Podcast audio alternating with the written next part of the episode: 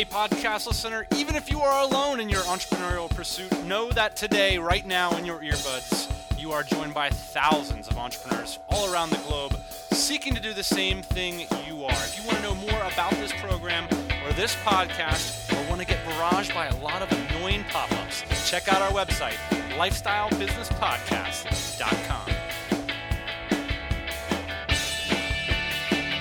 Yeah, buddy. Welcome to the Lifestyle Business Podcast. That's the Lifestyle Business Podcast where we believe building a business is the ideal way to create more freedom and opportunity for you, your family, and those around you. Today, I am joined by my captain, my co host, a man who's wearing a toque. A man who puts the business into the lifestyle business. If you guys stick around to the end of the episode, I'll give you a simple way to get the cheapest focus group on any question you have. You get hundreds of people in your focus group immediately. And away you can have your very own beautiful, effective blog live in five seconds. Wow, that's fast. That's fast and it's true. I'm not even jerking your chain. What's the news for today, Ian? Next Sunday evening, February 20th at 7:15 p.m., we are on Ustream. Check us out. We're going to be doing the Lifestyle Business Podcast live on Ustream. Yeah, last time we had 50 people show up. We'll send out some emails, so get on our mailing list, get on our Twitter, follow us any way you can, and we will send you reminders. Tonight, Ian and I did a really interesting exercise on our big fat whiteboard that spanned the entire wall. We decided, and this was Ian's bid, this is the kind of things that Ian brings into this business. He said, What's the most epic stuff that we've done in the last three years? The moments that changed everything. This is an interesting exercise for anybody to do, and it was cool because we, we, even argued and we distilled down like what were the key things that we did that had made all the difference. And then we sort of asked ourselves going forward, what are going to be the things that we're going to do in the future that are going to be epic? Nothing that we did was all that epic. It wasn't unprecedented. It wasn't out of the blue. It wasn't an overnight success. These are all things that we had been working to, and then we made that key critical decision like when we decided to buy out our third partner. But we had been working towards that for three years. The cool thing about this, for me at least, was that we looked at three years and there was maybe only five or six things on the whiteboard from these last three years. Right. What are we doing all this time in between these epic things? well, we're getting charged up to do the next epic thing, or we're working on getting epic things wrapped up from before, whatever. But it was uh, pretty awesome to see because the exercise for us was about thinking what's the next epic thing that we're going to do this year. Speaking of epic things, the Tropical MBA is going to be announced on Tuesday. That's probably actually the day that you're listening to this. If you download it immediately from iTunes, we're going to have an offer up there. They're going to get a chance to meet us in Bali, and we're going to pay their way to travel the world, man. If you don't know about the Tropical MBA program, go to the tropicalmba.com. Check it out. I've been feeling this great sense of flow lately. One of the reasons that I really was pushing to buy out our third partner was that I was feeling a lack of congruence in my life. I had to split my attention and best energy across a broad range of concerns. This is very, very common for entrepreneurs. You have to sacrifice in other words. Having just me and you have 100% control over our organization has given me this unprecedented sense of flow and congruence in my life. And I feel like we've been working our bums off for three years to get to this point. And I've just been so happy and so productive, and it's just been an absolute blast. Uh, the listeners know now that 100% of our creative energies get poured into this business. We've got no side businesses. That means if I go off and cut a real estate deal tomorrow, that's part of what we're doing here. And that's a short term deal. That's something that's necessary for us to get our best creative energy here as we start to try to scale this little business we've got going on. And I just got to say, it makes me feel so energized every day. It's been tons of fun. One other thing that makes me think of this is idea of the workaholic. People playfully toss this term around, and I just want to say, I think that that's harmful. This term in general is harmful. I'm telling you right now, I am working all day long and I've never been happier. And it's because my work is in line with exactly what it is I want to do. They're one and the same. That is a level of congruence that I have been inspiring to and I will continue to pursue. Effective, successful business people, they are working all the time and they love it. Your thoughts are very directed towards your work and you're very focused on working toward goals. Everything you think about, everything you do is toward your goals. And I think it's really important to be totally focused. I know that I could make more money in the short term if I went off and designed more hard goods or if I went and cut contracting deals. I know it. I know I could make us more money, but it doesn't matter because I know exactly what it is I want to do. I want to talk with the listeners. I want to do the podcast. I want to strategically think about the organization of our business. I want to set up a villa in Bali. That's the stuff I'm going to do. I'll tell you what, buddy, I'm on my last pair of socks, so I know what I should be doing. And it's laundry, not work. Got a couple shouts this episode. Big shout to Doug Fath. Thanks for emailing us the bookkeeping information. We really appreciate that. Shout to David from Greenback Tax Services. Uh, interesting little IRS tip, Ian. We're going to be talking a lot about taxes here on the program. A lot. We got a lot of learning to do, so I'm really happy that David is helping us out with this. Yeah, and we're going to catch up with David in Bali. He currently lives in Bali, running a nice little lifestyle business out of Bali. Just wants to let us know if you have $10,000 in a bank account as a U.S. citizen outside of the U.S., you have to report that to the IRS. The IRS, you know, traditionally had this policy where they could basically come arrest you, but they were a little unclear about it if you didn't declare that. So they're basically offering an amnesty period for anybody who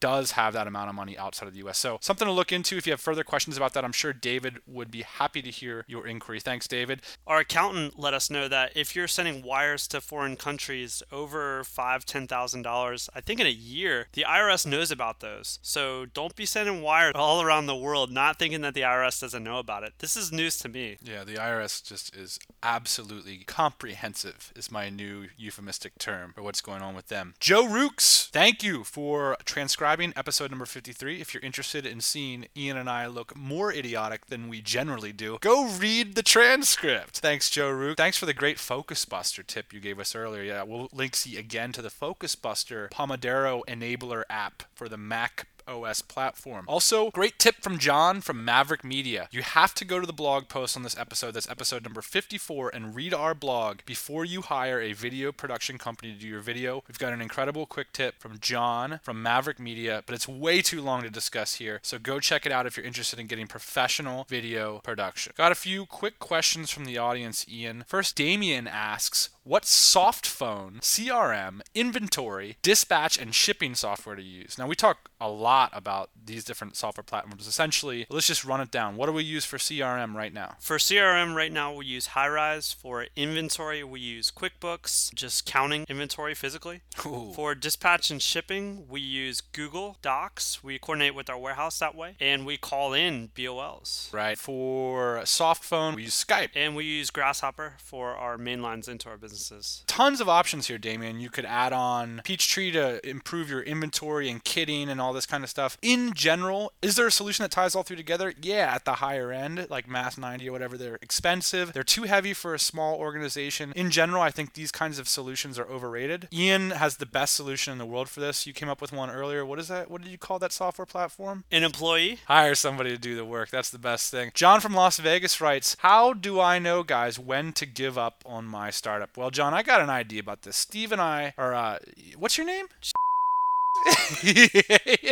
Ian and I went to go watch Steve Blank the other night talk. And if you don't know who Steve Blank is, you definitely got to go check him out. We'll link see up to his blog. Absolute mensch when it comes to startup type stuff. John, what he says is that the absolute purpose of a startup is to fail. He's talking about the initial levels when you're trying to figure out whether you can even get funding for an idea. And he talked about businesses that had been in business for 11 years, two years in startup phase, nine years in failure. Yeah, here's the idea, John. If you've reached a failure, that's a great thing. You've learned something about the market. You've got to iterate. You've got to pivot. That's exactly what your role is as a founder in a startup. Identify failure, to learn something from it, and then to relaunch under a new thing. Look, if you failed, John, that's good news. That's your role to exist in the chaos and to try to make better judgments about how to go at it next time. And if you feel like that's crazy, I think you're right, man. Wanting to start a business is borderline crazy. If you're crazy like Ian and I, you'll probably stick around to the meat and potatoes. So thanks for writing in, John. Today we're going to talk about seven ways you can make cash money by location independence. That's right, you and your laptop can be a multinational corporation. And this is new, Ian. I want to develop a way to talk about this. If I were to come to you 10 years ago and say, you have a business that makes less than a million dollars a year, you have less than 10 employees, and this is hypothetical organization out there in the world, but you are a multinational corporation. You have a team in three different countries, Right. and you're taking advantage of everything that comes along with that, including the labor rates. This kind of thing in the past was only available to rich dudes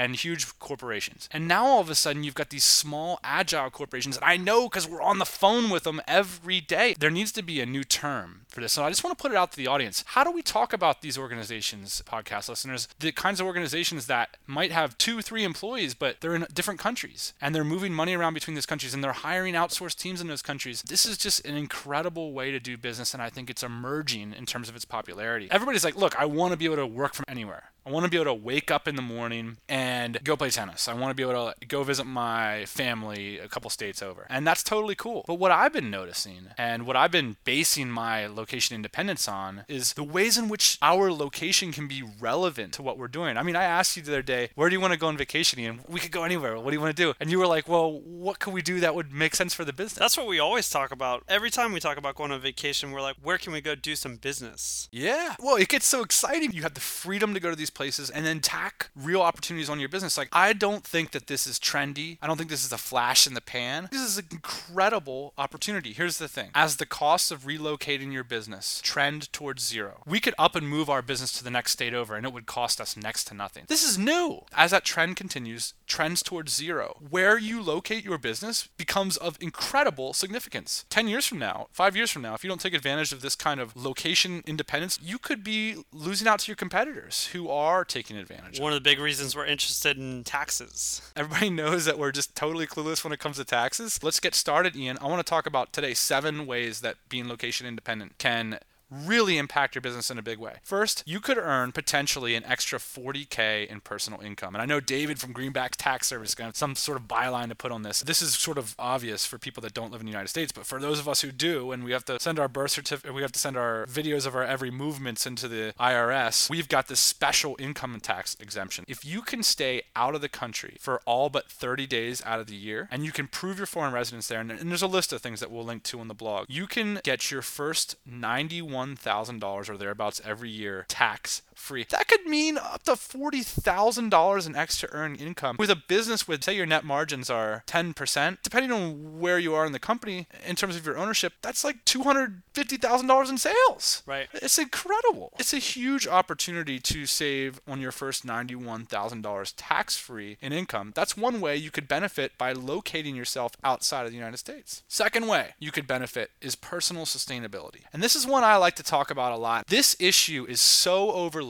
A lot of people scoff at this. They think it's sort of unmanly or uncool to base your business on what you want for your lifestyle. I hear so many haters, so many people looking down their nose at this idea like, huh, why would I want to base my business on what I want? Well, I think that there's an actual business significance to it. And here's what it is people can talk all day long about what they think about process outsourcing and automation and all these buzz terms. And that's cool. But the bottom line is, you are probably the most important thing in your business. And if you're not happy, and if you're not pumped up and jazzed, you're not giving the best energy to your business. Most businesses that I see that are under 20 million bucks are the representation of their owners and their attitudes and their beliefs and their thoughts and their values. And if you're bummed out, paying your dues, you're sitting in your office, you're not happy about it, you're not going to give your best energy to your business. So by what I did was I took off, I went to Asia and I was pumped, I was stoked, I was engaged, and I felt like I brought that value back to the business because I was leveraging my own personal passion. Yeah, buddy, you did. As a previous martyr, I can really identify with this. I learned martyrship from many other entrepreneurs entrepreneurs that feel like they need to hang around the office all day or they feel like they need to be kind of over the shoulders of their employees constantly. If that makes you happy, then go for it. But if that's not really leading to your happiness or it's not sustainable for you, get the heck out of there. Yeah, number three, of course, you can set up your corporations in tax free countries. This takes some time, so you really got to be location independent. You can't just like pop off to Philippines for the weekend and set up a corporation or pop off to Malaysia. We're going to link see up to Ian Borders' ebook about Lubon. I don't know how to pronounce it. Some crazy island out in Malaysia. You got to check it out. Everybody's talking about this place. I trust Ian Borders because I've been on the horn with this guy. The guy's smart for show. So you definitely got to check that out. Here's the thing setting up offshore corporations is something that is previously the domain of the rich, the wealthy, the multinational. Now, you, my friend, in your laptop can be a multinational. It's an exciting opportunity. There are real benefits to corporations overseas. We're going to talk a lot more about that, but I want to talk about the next one. I want to talk about number four. All your travel is 35% cheap. And the sunglasses on your head right now. Boo, yeah. I needed the sunglasses to do business. yeah, buddy. So you're talking about 35%. If you love to travel, like we love to travel, if you can find a significance, well, we got to go to Japan because we got to source the product or whatever, keep a paper trail, keep it legit. That is a 35% savings on your travel. It's incredible. One thing I want to talk about that Dan is really bad about is keeping receipts and paying with a credit card. It's really important to let everybody know that you are spending cash for the last two years. Cash money, baby. Please play with a credit card when you go overseas. It does cost a few percentage points more, but you will have that paper trail and it will be between 30 and 35% cheaper. Please play with a credit card. Thank you. We're moving on to number five. In-source your talent. Why are not people copying the tropical MBA model? Maybe that's a bit big-headed of us to think people should be copying us. There are a few examples of other corporations insourcing. Here's the idea create a remarkable business with exciting places to work, with interesting things going on, with travel opportunities. Travel is like the number one passion that people have outside of weight loss or whatever. If you can tap into that, you can pay people in experiences and not pay them in cash. You're going to need that cash to grow your business. That's why you went to number six which is to outsource. So you went to go outsource, right? Because you know that you can go hire incredible Filipinos at 350 bucks a month. Well, while you're doing all that, why not insource somebody to come on that hiring trip with you? I used to surf Craigslist at night, Ian, looking for a job like this. I just wanted an entrepreneur who was doing something fascinating, who was going on an adventure, who needed a, someone that was young and willing to learn and willing to work hard to help them out. I would have worked for free. And if you can offer them just enough money to pay for their living expenses, you've got a full time person who will jump under a bus to work for you for something that you can afford. And it's incredible because you can have people working for you years, absolutely years before you could afford it. If you were just going to sit at home and wait to be able to afford that 35 $5,000 a year plus health insurance plus everything else that that costs. Outsourcing and insourcing is something you can only do if you take advantage of arbitrage, and that's going to mean you're going to have to go on a plane flight that's longer than three hours. I think we should franchise the Tropical MBA. I don't know what you think about that. I'll give away subdomains for free. If you want to be me.tropicalmba.com. the final thing, Ian cash runway. If you're a developer, if you're a marketer, if you've got a great idea for a business startup, I believe if you're scrappy and you're an entrepreneur, so of course you're scrappy, you can live in Southeast Asia in relative luxury for about a thousand dollars a month. Hey, you can live in Southern California, San Diego for about twelve hundred dollars a month. That's absolutely true, by the way. I'm talking about relative luxury, baby. You know how I roll. You want to make it fun, man. You take advantage of all this insourcing, outsourcing stuff. And this is an interesting topic that comes up. I spend about as much money overseas as I do here. Everybody always asks me, "Oh, I bet you're saving a lot of money over there," and my response is always like, "Eh, awkward." You know, it's like, no, not at all. Right. So, you know, you can, but if you in that startup mode, you're right. You could potentially, if you're by yourself, but if you want to have other people come with you, do insourcing, outsourcing, you can get an incredible startup off the ground in Southeast Asia. I would say at 10% of the cost of what you'd have to do it here. Yeah, absolutely. Depending on what you're doing, of course, you can't do like, you're not going to compete with Facebook over there probably when you're starting. But if you want to launch an internet marketing business or you want to do a little web application, for sure, man, you could absolutely do this. You could take advantage of this fun tropical environment, get people over there extraordinarily low cost for an entrepreneur. Cash runway is your freedom. And that's the seventh reason why we believe we need a new word to talk about sorts of businesses that many of us listening and performing this podcast have. I think we might be able to come up with that new word in our quick tips. Yeah, let's move on to the quick tips, tricks, and or we're not going to tell a funny joke section.